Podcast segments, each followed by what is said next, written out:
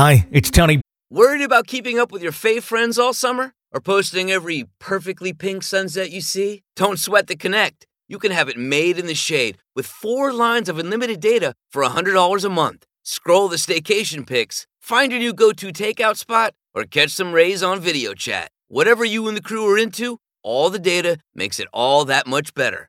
Smile, you're on Cricket. Cricket Core acquired on four lines. Data speed limited to 3 megabits per second. Cricket may slow data speeds when the network is busy. Additional fees, usage, and restrictions apply. Brueski from Real Ghost Stories Online, inviting you to subscribe to our other podcast called The Grave Talks. It's where I sit down and interview individuals who've had extreme paranormal situations happen to them in their lives. Just search The Grave Talks on Apple Podcasts, Stitcher, or wherever you download podcasts. Be sure to press subscribe and give us some stars to help spread the word that this show exists. Now, here's a 15 minute preview of The Grave Talks. Today on The Grave Talks, living with ghosts.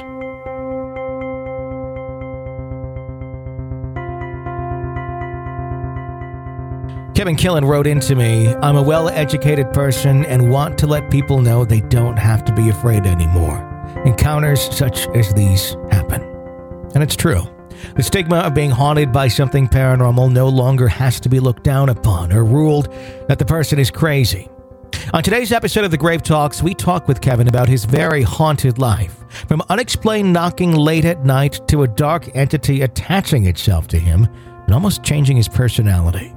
We also discuss the dark entities that he encounters to this day, looking around the substance abuse treatment facility that he works in.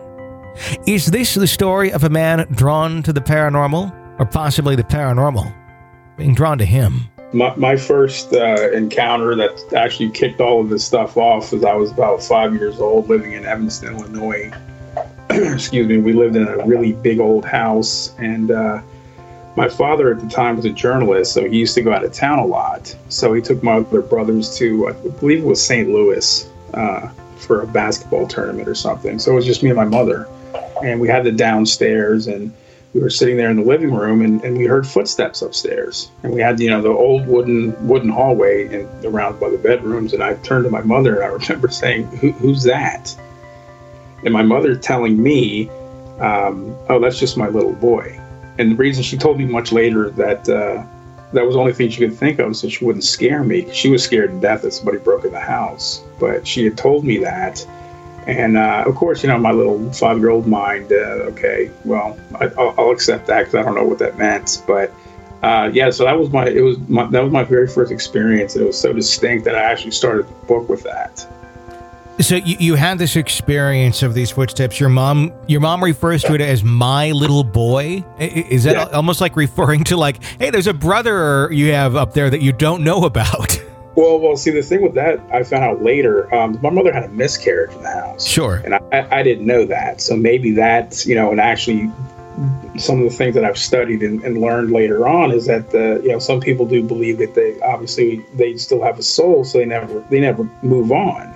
Mm-hmm. And I thought that was kind of interesting because I, I, I, didn't know that at the time. So, um, yeah, I, I, was supposed to have a, uh, excuse me, a brother or a sister after that. But sure. I, I, don't know. She just said that she just did that because it was, uh, she, she couldn't think of anything to, to not scare me and figured that would that would do it. Sure, and and as an adult, that's that's probably the first thing that comes to one's mind is that's what she's referring to. But as a five year old, uh, probably not the first thing that's that's going through your mind. Did you press her any further? Just kind of accept that's what it was, or or how did things progress in that house?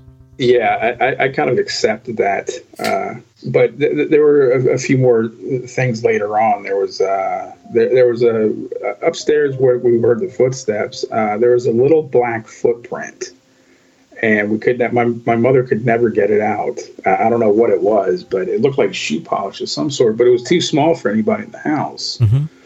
So um, I just remember seeing like little black toes all the time and wondering, well, what the hell is this? You know, because my mother scrubbed it, it never came out. So it was just, that was kind of weird. And uh, I had a dream once before we moved that uh, all my stuffed animals walked down the stairs.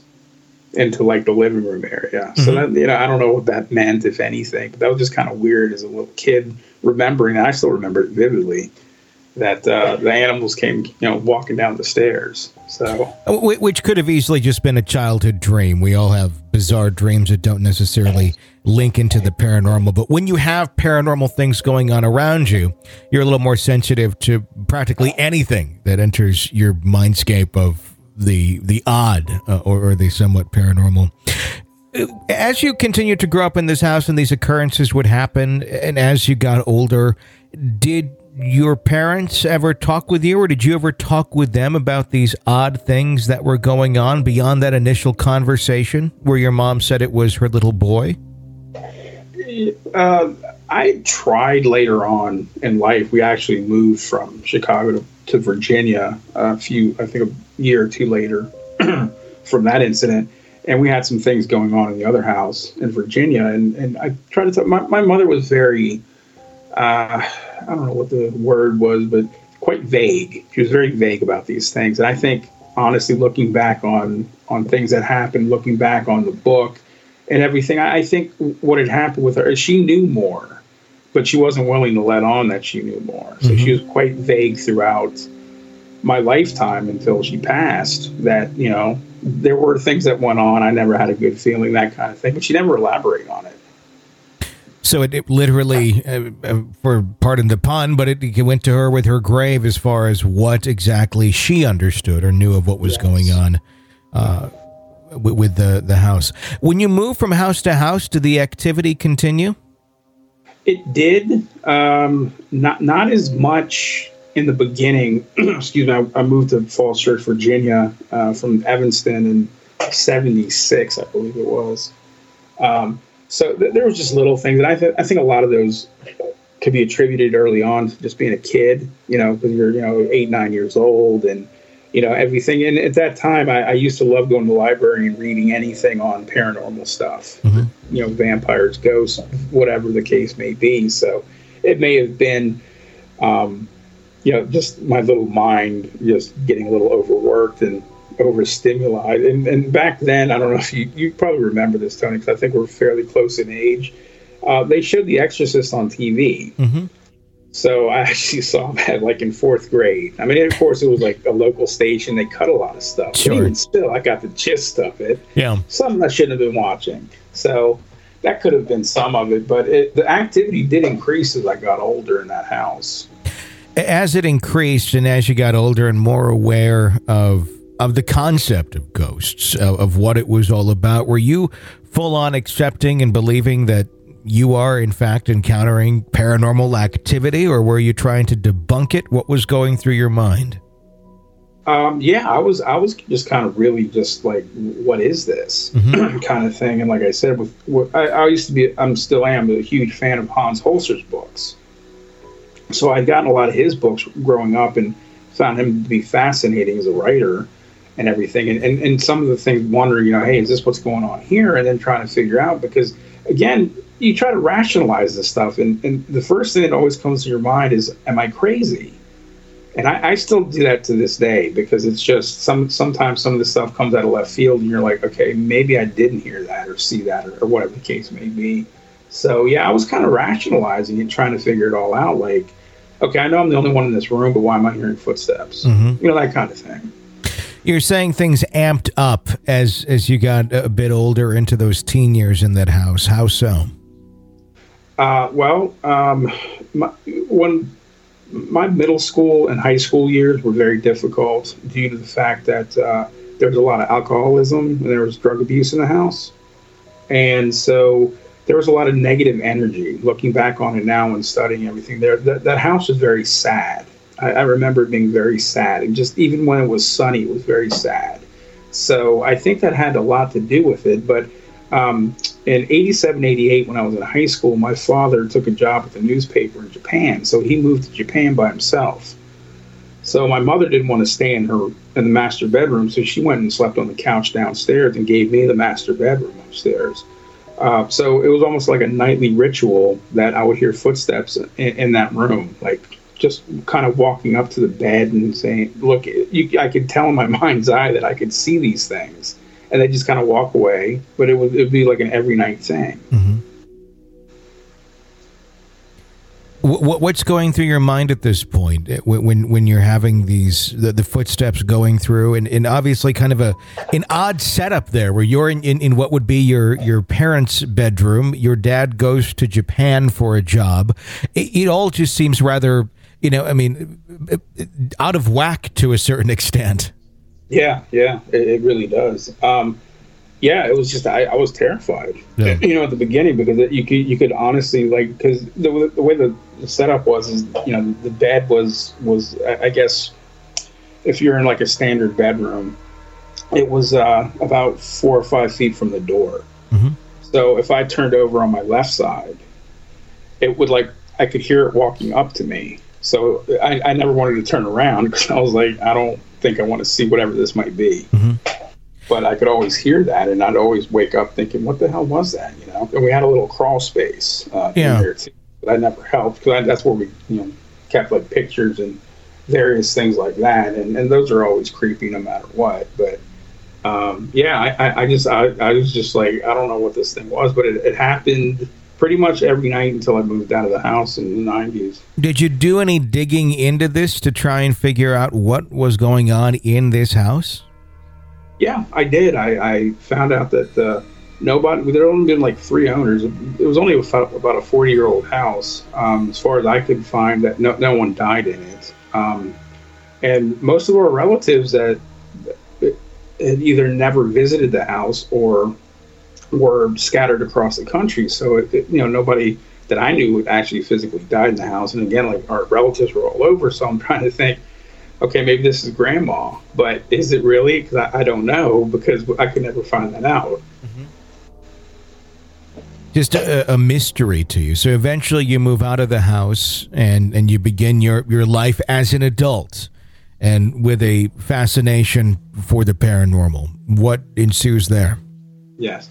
Um, well, actually, let me go back um, right before I moved out of the house because this is one of the most profound effects that I think uh, led me down this path to, to trying to figure out what's going on. Mm-hmm. Um, back in '94, uh, spring of '94, um, you have to understand with, with, my, with, my, brother and their friends and my mother and, and my friends that we always had that was a kind of like Grand Central Station. So there was so much energy in that house that there was people coming in and out constantly. Um, so it, it, it, we, we just never seemed to be uh, alone, so to speak. So I had actually moved in with a friend of mine that lived a couple streets over, um, just to kind of get some peace of mind and everything. So, but I I'd gotten into the EVPs a little bit and, and tried to get some EVPs, and, and that didn't work. Uh, I'd actually gone to a local church cemetery and did my thing, and then that, that failed miserably because I, I guess it was just whatever wasn't wasn't time. But I decided, okay, there's nobody in the house right now, so I'm going to do an EVP session here. And I had one of those. I don't know if you remember them. Back in the 80s, early 90s, they had the there was the big boom boxes with the sure the dual cassettes and the speakers that came with, came unattached. Mm-hmm.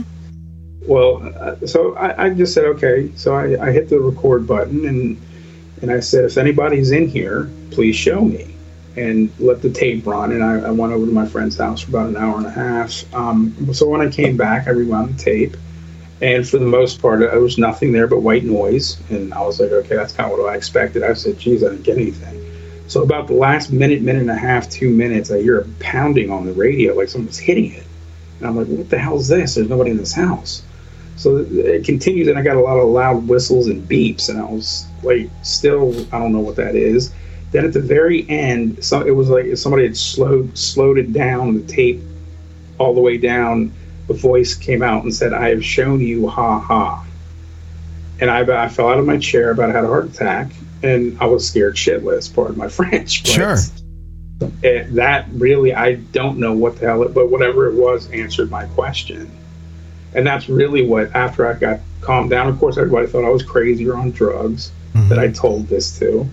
Um, but after that, that's really kind of what got me in motion here. Like, okay, what was that? Who was that? What the, you know that did happen to me. I'm not crazy. I did hear this voice. So.